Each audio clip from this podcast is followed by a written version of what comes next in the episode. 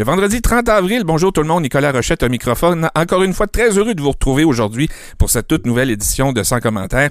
Mais d'entrée de jeu, je sais pas si vous vous souvenez, au début de l'année, j'avais reçu un groupe de bénévoles engagés dans la municipalité de Saint-Agapi. Le groupe s'appelait les Tailleurs de bière. Et parmi les gens que j'avais reçus, il y avait le propriétaire d'une jeune entreprise euh, qui s'appelle Fertico. Et depuis, il y a un super concours qui s'est organisé ici à Choc 88.7 avec, euh, avec Fertico, pardon. Et vous avez jusqu'à ce soir 23h50 pour aller vous inscrire sur le site internet de Choc 887 à choc887.com. Alors ça s'adresse aux gens qui habitent uniquement dans le binière, mais c'est un concours qui peut vous permettre de gagner jusqu'à 500 dollars un entretien de pelouse pour tout l'été. Alors le tirage va avoir lieu demain matin 1er mai dans l'émission de Monsieur Vintage. Alors, c'est un rendez-vous à ne pas manquer, bien entendu.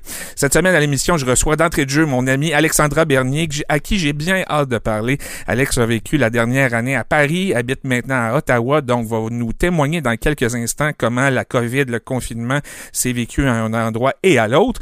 Ensuite, vous savez, j'ai donné du temps d'antenne dernièrement à Leucan, Opération Enfant Soleil, mais c'est autour du manoir Ronald McDonald et des œuvres du manoir Ronald, Ronald McDonald d'être en pleine activité de financement. Alors, je m'entretiens avec Isabelle Lepage, qui est responsable événements et communication.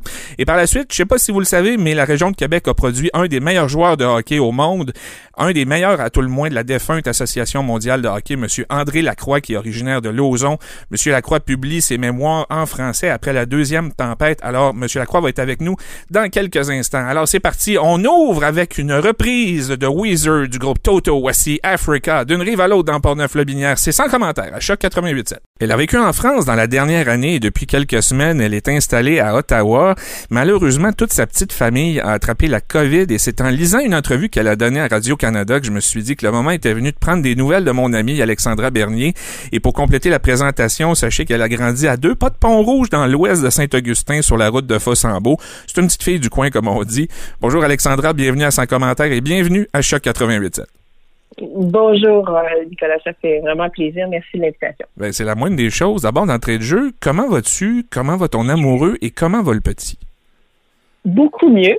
Euh, ça a été une période assez intense. Euh, honnêtement, on n'y croyait pas lorsque ça nous est arrivé. On a dû y croire assez rapidement parce que les symptômes se sont développés extrêmement rapidement dans le cas de moi et mon et mon bébé, mon bébé de quatre mois. Euh, dans, dans, honnêtement, le, dans la situation où l'on était, j'y croyais absolument pas. Euh, je, je, faisais extrêmement attention. Euh, je portais le double masque lorsqu'on allait à l'épicerie. et bref, dans, dans tous les cas, on, on l'a attrapé. ce qui a été le plus surprenant aussi, c'est que quand même, au début de la pandémie, on entendait beaucoup que les enfants l'attrapaient moins. Mhm. Et ce n'est pas le cas justement avec le variant britannique où euh, les enfants justement l'attrapent. Et euh, c'est c'est même euh, encore plus inquiétant parce que ça ça, vient vraiment euh, obstruer leur système respiratoire.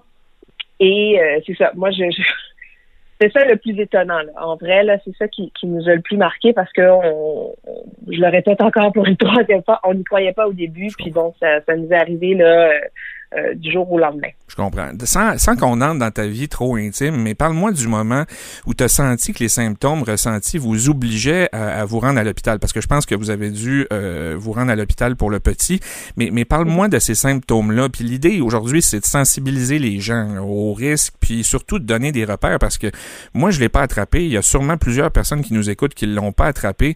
Donc, c'est juste de partager ton expérience aux autres. Parle-moi de tout ça un petit peu. Euh, ben, c'est justement. Donc, pour les petits cocos, euh, c'est ça qui, qui, qui, est le plus déroutant. Euh, ça a été rapide vraiment pour, pour mon fils. il s'est mis à avoir des yeux vitreux, rouges, et il s'est mis à avoir beaucoup de sécrétions. en l'espace de 24 heures, les, les sécrétions, ça ne suffisait plus le mouche bébé. on a dû justement aller à l'hôpital pour euh, pour euh, faire retirer toutes ces sécrétions-là. Donc, ils ont dû euh, lui installer des tubes nasaux parce que il est en détresse respiratoire. Alors, on voyait là euh, sur son ventre, là, ses bronches, il, recherchait vraiment son air. Alors, ça a été le moment, le cue pour, euh, pour s'en aller à l'hôpital. La, santé publique de l'Ontario nous ont bien encadrés, nous avait bien expliqué quand même les étapes à suivre et nous rassurer aussi parce que c'est certain que moi, mon conjoint et mon fils, on était porteurs de la COVID. alors, on peut, la réaction peut être d'avoir peur d'aller à l'hôpital, mais bien au contraire, lorsque dans une situation comme celle ici euh, où mon bébé était rendu en détresse respiratoire, ben, c'est, on n'attend pas. C'est directement euh, à l'urgence et euh, ils nous ont ils nous ont très bien accueillis et très bien encadrés suite à ça, mais il ne fallait pas attendre. Mm-hmm. Faut réagir assez rapidement. Je comprends. Puis c'est pas parce que vous l'avez vécu comme ça que ça veut dire que tout le monde va, va, devoir se rendre jusque-là parce que ce que les symptômes vont, vont donner aux enfants vont les obliger à se rendre à l'hôpital. Mais disons, c'est ton expérience vécue. Puis euh, tu acceptes d'ailleurs d'en parler aujourd'hui avec, euh, avec beaucoup d'ouverture, beaucoup de générosité, Alexandra, puis je t'en remercie. Mais quel message tu souhaites que les gens retiennent de, de, de ton intervention, de ton histoire? Comment tu souhaites, comment tu voudrais sensibiliser les gens à ça? Je voudrais sensibiliser sur le fait que, bon, nous, ça a été euh, le, variant britannique. Euh, ça a été, on, on, est des gens qui faisaient extrêmement attention. Euh, j'ai fait attention tout au long de ma grossesse et depuis que mon petit coco est arrivé aussi, on limitait nos déplacements. Et vraiment, le variant britannique est un autre niveau de contagion. C'est extrêmement virulent et il faut faire encore plus attention. Euh, et l'aspect pour les enfants, je veux dire, lorsqu'on est allé faire nos tests euh, dans le centre, c'était environ à 40% des enfants qui faisaient les tests. Alors, euh, non, c'est vraiment mon, mon cri du cœur, c'est les enfants peuvent l'attraper et en être très malade. Il faut faire extrêmement attention, même si euh, on, applique toutes les mesures sanitaires, eh bien, ça peut nous arriver. Je comprends. Alexandra, profitons du fait que tu vis, dans la région d'Ottawa maintenant, tu as vécu la dernière année à Paris. On va commencer par, par la France d'entrée de jeu. Comment tu me décrirais la manière dont les Français ont vécu la dernière année, donc la première année de pandémie en quelque sorte? Ben, en vrai, euh, lorsque c'est arrivé au mois de mars, moi j'étais, euh, moi je, suis en organisation d'événements internationaux. Euh, mon événement était devait arriver à la fin août 2020. Donc on était au mois de mars, j'étais dans les dernières préparations là, de, de mon événement. Et on était vraiment en phase de ben voyons donc, ça se peut pas, qu'est-ce qui arrive? Alors très beaucoup dans le déni au début. Et euh, tout de suite, un mois après euh, le début là, de, donc euh, du, confinement, pour nous, ça a été bon, on vient dans un appartement et tout. ça a été assez intense parce que le confinement là-bas, c'est pas un couvre-feu là. C'est de 9h à 19h le soir, on doit rester dans nos maisons. On n'avait pas le droit de sortir, donc c'était encore plus. Il y, avait les mesures étaient étaient assez intense. Ben, euh, alors, euh, on, on, ne pouvait pas. Moi, je faisais du sport euh, dans ma rue parce que c'était, on ne pouvait pas sortir autre dans un périmètre de un kilomètre de notre appartement. Donc, ouais, ça c'était assez intense. C'est certain que à notre retour au Québec, bon, on était content de, de, de, pouvoir recommencer à ne serait-ce que euh, avoir euh, avoir accès à des à des à des endroits un petit peu plus verts. Euh, mais c'est ça. Donc, les mesures de restriction, c'était vraiment de 9h à 7h le soir, 7h10, j'étais dehors et je prenais ma marche, je peux te dire. ben, je comprends. Puis là, tu es de retour depuis quelques semaines. Bon, on voit que l'Ontario vit des moments assez difficiles avec euh, une explosion de cas, entre 3 et 4 000 cas par jour, le système hospitalier à pleine capacité. Comment tu me décrirais le comportement des concitoyens en général, ceux que tu côtoies de la population près de chez toi? Ben, malheureusement, c'est que les mesures de restriction n'ont pas été euh, réappliquer assez rapidement, je crois.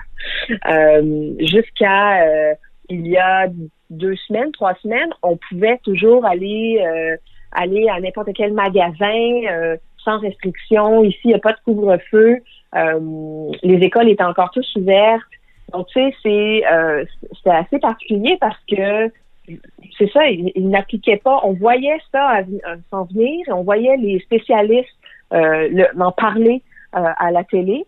Et bon, les mesures n'ont pas été appliquées assez rapidement à mon, à mon, humble, à, mon humble avis. Là. je crois que c'est vraiment la, raison numéro un de l'explosion des chiffres en ce moment. Je comprends.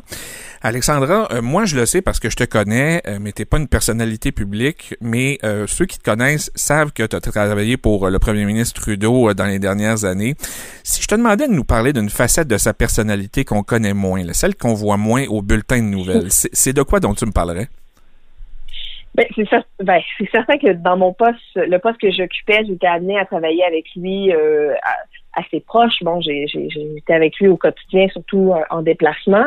Euh, je dirais que euh, surtout dans la situation qu'on voit actuellement pandémique, tu sais, c'est l'empathie. Cet homme-là une, une, immense empathie, a beaucoup de compassion au niveau au niveau personnel. tu sais, c'est un vrai papa.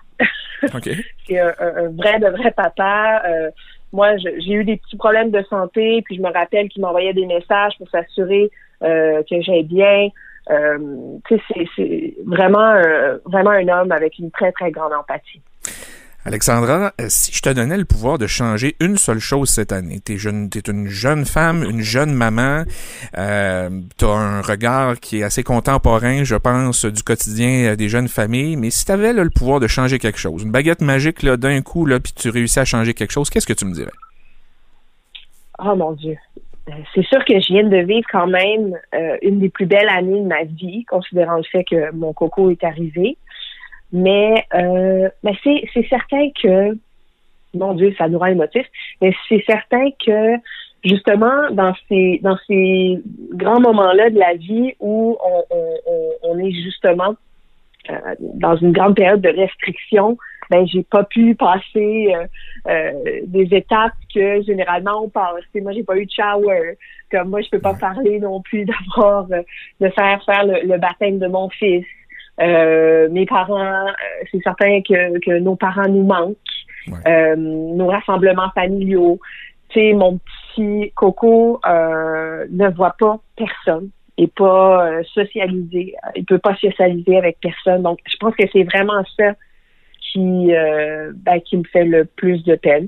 Mais en général, je veux dire, on, a, on a passé à travers cette épreuve-là et ça nous a encore plus soudés comme famille.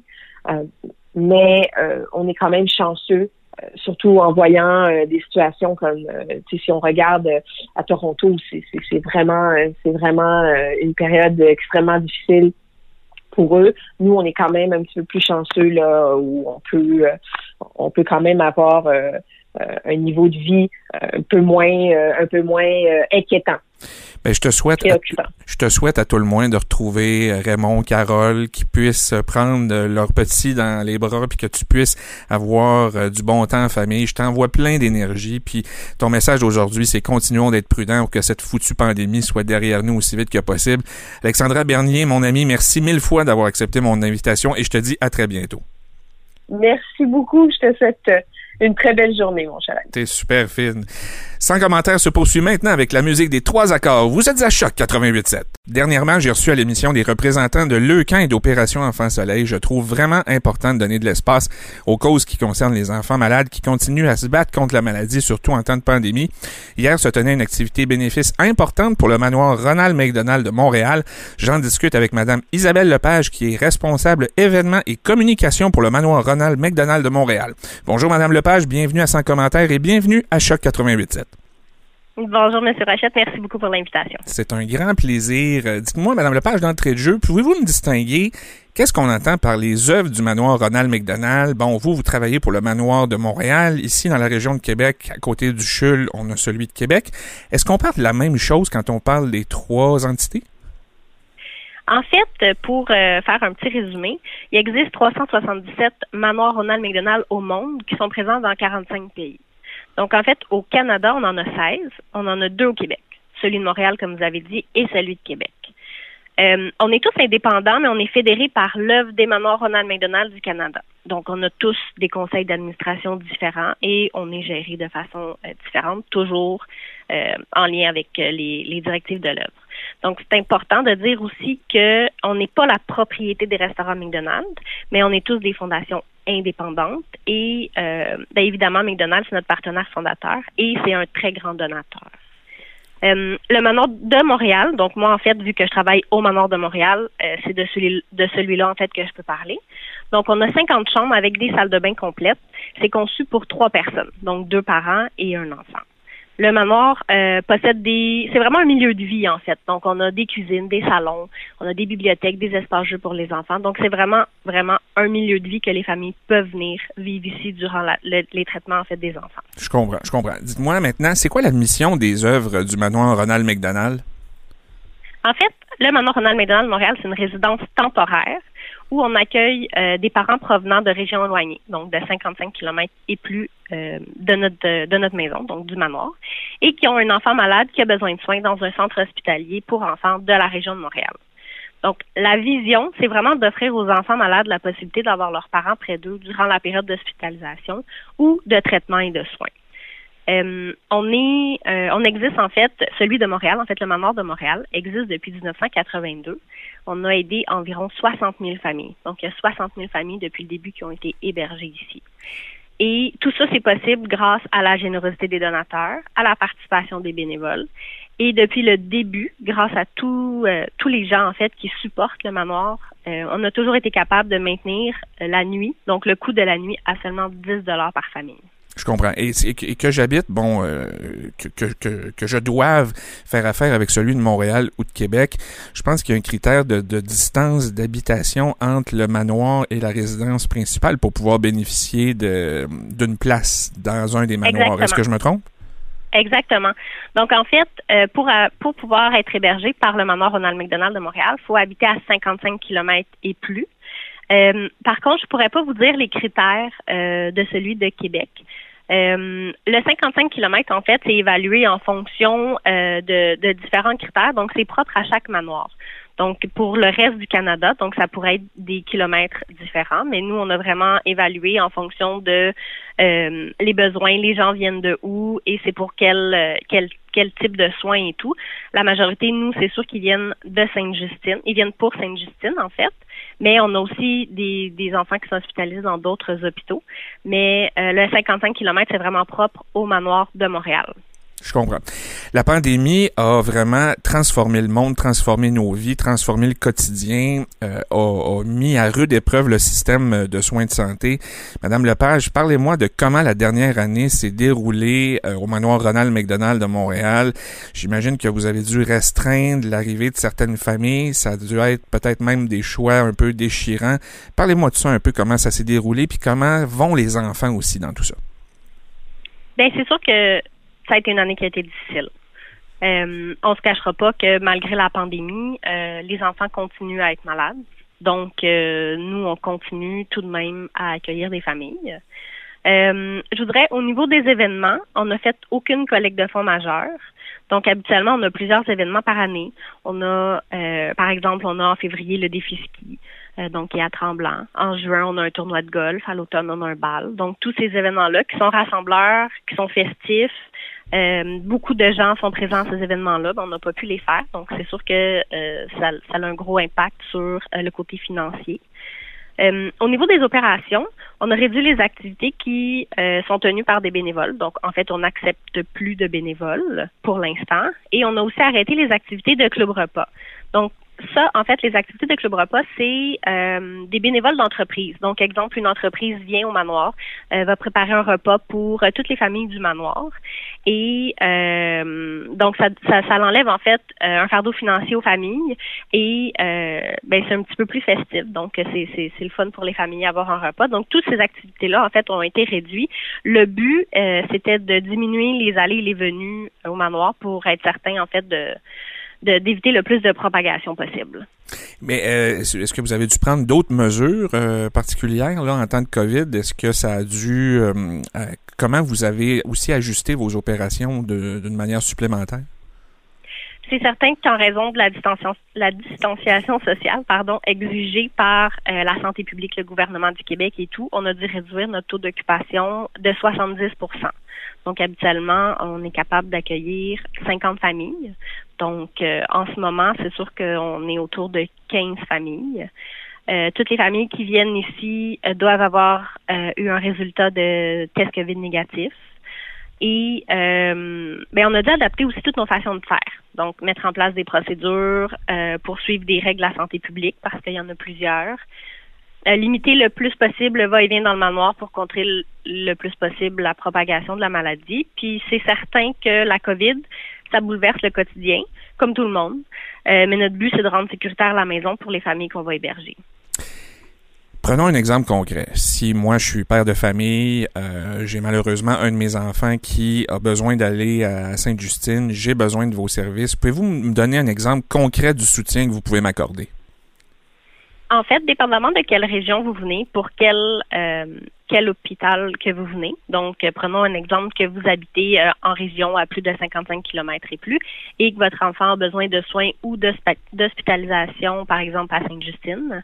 À ce moment-là, vous avez simplement besoin de nous téléphoner et en fait, en ce moment, on accueille les familles pour des séjours de trois nuits et plus. Donc, pour être certain, en fait, de pas avoir des, des allées, des venues de, de un dodo. Et euh, par la suite, ben, on vous demande d'avoir un test COVID négatif à votre arrivée euh, qui date là, de, de très récent, donc d'environ 48 heures maximum. Et euh, donc, c'est les, les, critères en fait qu'on a besoin. C'est sûr qu'on en a euh, quelques autres là, qui sont qui sont dits par téléphone quand les familles téléphonent. Mais une fois que vous arrivez ici, donc vous avez la chambre, donc la chambre complète, vous avez des repas, vous avez d'autres familles aussi. Donc, ce qui fait ce qui fait la différence, en fait, c'est que c'est plus qu'une résidence. Donc, c'est un milieu de vie. Euh, c'est un lieu de solidarité, de réconfort. Les gens, euh, les gens vivent des choses difficiles. Et souvent, ben, quand on en parle dans notre entourage, euh, les gens comprennent pas. Par contre, les gens qui sont ici, donc nos résidents, peuvent partager ce qu'ils vivent parce qu'ils vivent la même chose. Puis à la maison, avec les, groupes d'amis et tout, ben, ils sont pas nécessairement compris. Donc ça, ça fait un petit réseau d'entraide. Euh, c'est le fun d'être entendu, compris. Ils peuvent échanger et tout. Euh, tous les matins, en fait, euh, on offre le déjeuner. Donc, c'est offert aux familles. On fait aussi des repas. Donc, les gens peuvent se rassembler. C'est sûr, toujours en, en respectant la distanciation sociale, mais ils peuvent être ensemble dans, dans la cuisine, dans la salle à manger. Euh, donc, c'est vraiment grâce aux dons des entreprises qu'on peut offrir, euh, on peut offrir en fait le tous les, les déjeuners, les repas, tout le nécessaire des produits d'hygiène, le produit de toilette, euh, les produits de buanderie parce qu'on a des buanderies aussi, mhm. euh, tout l'entretien de la maison et tout. Donc, c'est vraiment, c'est un milieu de vie. Donc, c'est un, c'est comme une deuxième maison durant les traitements des enfants. J'ai pas eu à avoir besoin, euh, ben, je dirais heureusement, j'ai pas eu à avoir besoin de vos services à la naissance de mes trois enfants et même dans leur vie, mais je présume, comme vous le témoignez avec justesse, la chaleur humaine que vous offrez euh, aux familles rend encore plus important le contexte de l'activité de financement que vous avez tenu hier. Euh, je, je, présume qu'il est encore temps de donner puis qu'on peut donner à l'année longue, Madame Lepage. Pouvez-vous nous donner les moyens pour pouvoir donner euh, s'il y a des particularités? Bon, vous mentionniez que la majorité des événements sont, sont annulés en temps de pandémie, mais avez-vous d'autres initiatives peut-être virtuelles qui s'en viennent ou encore donner l'adresse du site Internet pour qu'on puisse donner?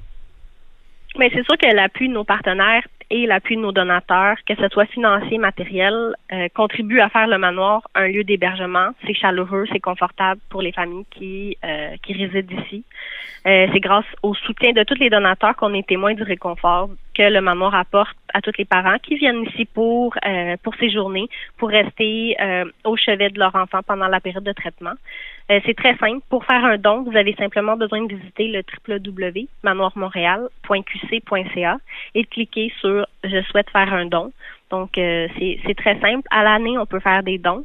vous pouvez aussi nous suivre sur notre page Facebook. Donc, c'est Manoir Ronald McDonald de Montréal.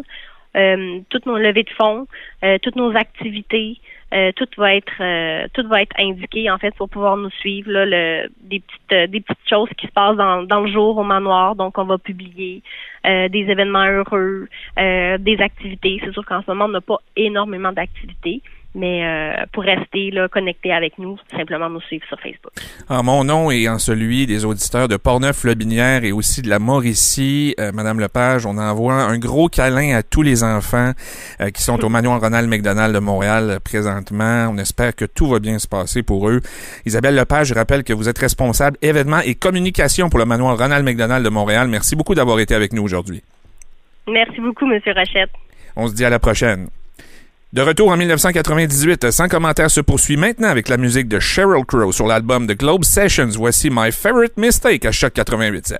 La région de Québec peut se réjouir d'avoir produit un des meilleurs joueurs de hockey car il fut certainement le meilleur joueur de la défunte Association mondiale de hockey où il a connu six saisons consécutives de 100 points et plus.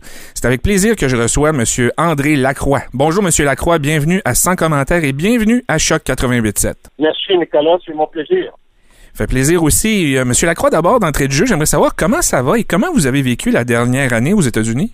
Ben, moi, ça a bien été. Ma santé est très bonne. Euh, je me garde en bonne forme. Je marche tous les jours pour euh, une heure au moins. Et puis, je joue encore au hockey tous les dimanches matins. J'ai formé un groupe a environ 12 ans, de 40 ans et plus. Et puis, on joue pour une heure, une heure et demie à tous les dimanches matins. Fait venir en, en bonne condition. Et puis, euh, le temps de la pandémie, ça m'a donné, ça m'a donné une occasion de, de travailler euh, sur mon livre en français, parce que j'ai tout le temps voulu faire mon livre en français. Et puis, euh, ça m'a donné plus de temps de le faire. Et donc, euh, vous le mentionniez, euh, on le mentionnait un instant, vous vivez aux États-Unis, en banlieue de, Cleveland. Comment les citoyens euh, ont vécu cette pandémie-là jusqu'ici, euh, Monsieur Lacroix? Est-ce que la région de Cleveland a été prise avec des gens qui suivaient pas les mesures sanitaires ou encore les gens ont pris au sérieux les mesures, se font vacciner, puis essaient de mettre ça derrière eux le plus vite possible? Le monde était très bien, très bon ici. Ils ont suivi ce que le gouverneur avait dit de faire. Et puis, ça a bien payé parce qu'aujourd'hui, tout est ouvert. Les Ah oui, restaurants sont ouverts. Les restaurants sont tous ouverts. Tu peux aller n'importe où manger. Euh, tu peux aller au parti de baseball des, des Indiens de Cleveland. Il- C'est pas à pleine capacité, mais euh, il attire la moitié du monde. Et puis, euh, le monde est une, une vie normale à l'heure actuelle. Euh, Le monde, ils gardent leur masque, mais euh, quand ils sont en public, mais euh, la majorité du temps, tu peux te promener puis tu as du monde dehors tout le temps. Le monde, euh, le monde a, a bien plus soin d'eux autres dans, dans ce temps-là. Et puis aujourd'hui, on voit que ça, ça a bien réussi. Je comprends. Est-ce que vous êtes vacciné? Oui, deux fois. Il y a eu les deux mois. Bon. Oui, Excellent. On, pas de problème. on- on a, on- a hâte d'arriver là, nous aussi. Euh, Monsieur Lacroix, Monsieur Lacroix, vous euh, avez lancé vos mémoires il y a quelques semaines. euh, bon, d'abord en anglais, qui s'intitule After the Second Snowfall, My Life on and Off the Ice. Vous mentionniez que euh, vous alliez travailler à la version française, donc le livre va être traduit et vendu en français, c'est ça? Oui, le livre est fini. Le livre, maintenant, c'est euh, après la deuxième tempête en français. Et puis, il y a beaucoup de monde qui me demandait pourquoi j'ai nommé ce livre-là après la deuxième tempête de neige. Eh bien, moi, quand je suis venu au monde à Lausanne, maintenant à Lévis, quand j'ai commencé à jouer au hockey, je jouais à la patinoire à l'école à Lausanne. Et puis, vers la fin de novembre, on avait tout le temps une tempête de neige. Mais on savait que la neige ne restera pas parce que de- les deux jours suivants, on avait du soleil, puis la neige était fondue. Mais je savais que la deuxième tempête de neige, la neige restait, puis là, je pouvais commencer à jouer au hockey en dehors Je comprends. parce qu'on avait construit une, une patinoire à l'école de Lausanne, une patinoire réglementaire. Et puis, on leur a aidé à construire la patinoire et faire la glace. Et puis, après la deuxième tempête de neige, je savais que je pouvais commencer à jouer au hockey. C'est pour cette raison que j'ai nommé le livre après la deuxième tempête de neige. Et puis, moi, ce que je voulais faire avec le livre, euh, j'ai travaillé pendant au moins un, un an et demi à traduire le livre en français. Et puis, euh, je voulais, j'ai eu beaucoup de réponses sur, ma face, sur mon Facebook du monde de Québec qui voulait savoir si le, je ferais le livre en français. Et puis moi, je voulais dire au monde de Québec mon histoire, parce que j'ai une- une histoire un peu unique, moi. Ben, c'est, ben, si, si, vous me permettez, si vous me permettez, Monsieur Lacroix, je, vais, je vais prendre la balle au bon. Vous avez, vous avez une histoire unique, et puis euh, je vais faire le lien avec ma prochaine question parce que euh, j'ai peine à croire que vous soyez euh, considéré et, et, ayant été le meilleur joueur de la défunte AMH, mais pourtant c'est comme si on vous connaissait pas. Est-ce qu'on a au Québec, selon vous, une difficulté à se souvenir, à honorer les, les, les, les héros du passé, malgré notre devise Je me souviens. Est-ce qu'on a de la misère avec ça au Québec? Mais moi, une, des raisons, probablement, c'est parce que j'ai pas joué les Et puis, euh, j'ai tout le temps joué aux États-Unis. Et puis, euh, les journalistes, pendant longtemps, ils reconnaissaient pas l'Association mondiale. Ils étaient pas contents au sujet de l'Association mondiale. Mais le monde a commencé à comprendre que la majorité des étoiles sont, sont tombées dans la Ligue nationale venaient de l'Association mondiale, comme Wayne Gretzky, Marc Messier, tous ces gars-là, ils ont commencé l'Association mondiale. Mais le fait que je suis content, c'est que nous, dans l'Association mondiale, on a aidé le hockey à, devenir plus gros, à donner une chance à plus de joueurs, plus d'instructeurs, plus d'arbitres, plus de monde. Et puis, l'Association mondiale n'est pas de ligue de hockey. A produit beaucoup de bons joueurs.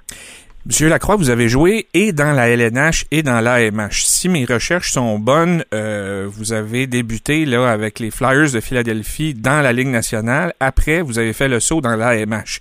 Pourquoi avoir fait ce saut-là dans l'AMH et ne pas avoir poursuivi avec les Flyers? Ben, les Flyers ils m'ont échangé au Blackhawks de Chicago. Moi, j'ai joué, euh, moi, j'ai joué pour cette équipe, j'ai seulement été échangé une fois parce que j'étais agent libre les autres années. Quand j'ai été changé des Flyers au Blackhawks de Chicago, j'avais pas de choix. Il fallait que j'aille à Chicago. Quand je suis arrivé à Chicago, je n'ai j'ai pas eu l'occasion de, jouer de la manière que je voulais jouer. Fait j'ai pas eu une bonne saison à Chicago. Je comprends. Et je savais que Chicago était pour m'échanger à la, à la fin de saison. Et puis, j'étais sur la dernière année de mon contrat. J'ai eu une, très bonne offre de retourner à Philadelphie pour jouer les Blazers dans la saison mondiale. Et j'ai pris l'occasion de retourner à Philadelphie parce que j'aimais beaucoup Philadelphie. Mais une chose que j'ai faite quand j'ai quand j'ai sauté de ligue, la Ligue nationale, la saison mondiale, une des choses que j'ai fait, j'ai négocié mes contrats. Et une des clauses que j'avais dans mon contrat, c'était que si l'équipe déménageait ou si l'équipe changeait de propriétaire, je devenais agent libre. Ça fait que chaque fois que les, comme les Blazers, quand ils sont allés à Vancouver, je devenais agent libre. C'est pour ça que j'étais allé à, New York. Mhm. Et chaque équipe avec qui j'étais, j'étais agent libre. C'est cette raison que j'ai été venu pour ces équipes. Je comprends. Monsieur Lacroix, c'est quoi votre plus grande fierté de toute votre carrière au hockey? Qu'est-ce que vous en, c'est quoi l'élément majeur que vous retenez de votre carrière? Et, euh, moi, j'ai, été chanceux. J'ai eu beaucoup d'honneur dans le hockey. Dans le hockey mineur, j'ai, j'ai, remporté, le championnat des compteurs dans la meilleure ligue junior au monde. Et puis, euh, j'étais dans les, dans les ligues majeures. J'ai reçu beaucoup d'honneurs aussi. Mais moi, les deux meilleurs honneurs, une dans la ligue mineure et une dans la ligue majeure. La ligue mineure, c'est les trois années midget que nous avons gagné à Bienville quand j'ai joué pour Robert Gay. On a, on remporté trois championnats provinciaux au midget. Ça s'est jamais fait avant, ça s'est jamais fait après. Et puis, dans la Ligue nationale, j'étais, l'affaire, moi, qui que j'aime le plus, c'est 1974. C'est la meilleure année que j'ai eue dans le hockey. J'ai joué pour l'équipe Canada. J'ai été nommé le club canadien au Canada. J'ai remporté le championnat des compteurs, mais la meilleure affaire qui m'est arrivée, moi, en 1974, j'ai compté 40, 41 buts, mais j'ai eu 106 assists, 106 passes. Quand même. Et il y a seulement quatre joueurs dans l'histoire de la Ligue nationale et de l'Association mondiale qui ont compté au moins 100 passes dans une saison. Et pour moi, être un joueur de 100, passer 100 passes dans une saison, c'est comme un joueur de baseball qui frappe 400 dans une saison. Je comprends. Wayne Gretzky, Mario Lemieux, Bobby Orr et moi. Nous sommes les seuls quatre joueurs de hockey dans les deux ligues qui ont tenu au moins une saison de 100 passes dans une saison. Et, j'ai l'honneur de parler à un de ces quatre-là aujourd'hui. Alors, vous me faites un, grand honneur, Monsieur Lacroix. Écoutez, en terminant, je suis convaincu que vous suivez activement la saison de la Ligue nationale actuellement. À votre avis, dans cette saison un peu bizarre, sans, sans spectateurs dans les arénas, quelle équipe se dirige vers la Coupe, selon vous? Moi, j'ai trois équipes, je pense qu'il y a une grosse chance de gagner. La meilleure équipe, c'est que s'ils sont en bonne santé, je crois que Tampa va répéter ce qu'ils ont fait l'an passé, s'ils sont en santé. Les deux autres équipes, je pense qu'ils ont une bonne chance, moi, c'est Las Vegas et puis Toronto. Ce sont les trois équipes que je pense qu'ils ont une bonne chance de remporter la Coupe Stanley cette année. C'est à suivre, c'est à suivre. Comme on dit, je suis convaincu que vos prédictions vont euh, vont se matérialiser, que ces trois équipes-là vont se rendre loin en série. André Lacroix, je rappelle que vous avez lancé vos mémoires en français qui s'appelle Après la deuxième tempête. Je vous remercie beaucoup d'avoir été avec nous aujourd'hui. Bon plaisir, Nicolas. Bonne journée. Merci. Courte pause. Sans commentaire se poursuit dans quelques instants à Choc 88.7. C'est tout pour cette semaine. J'espère que ça vous a plu.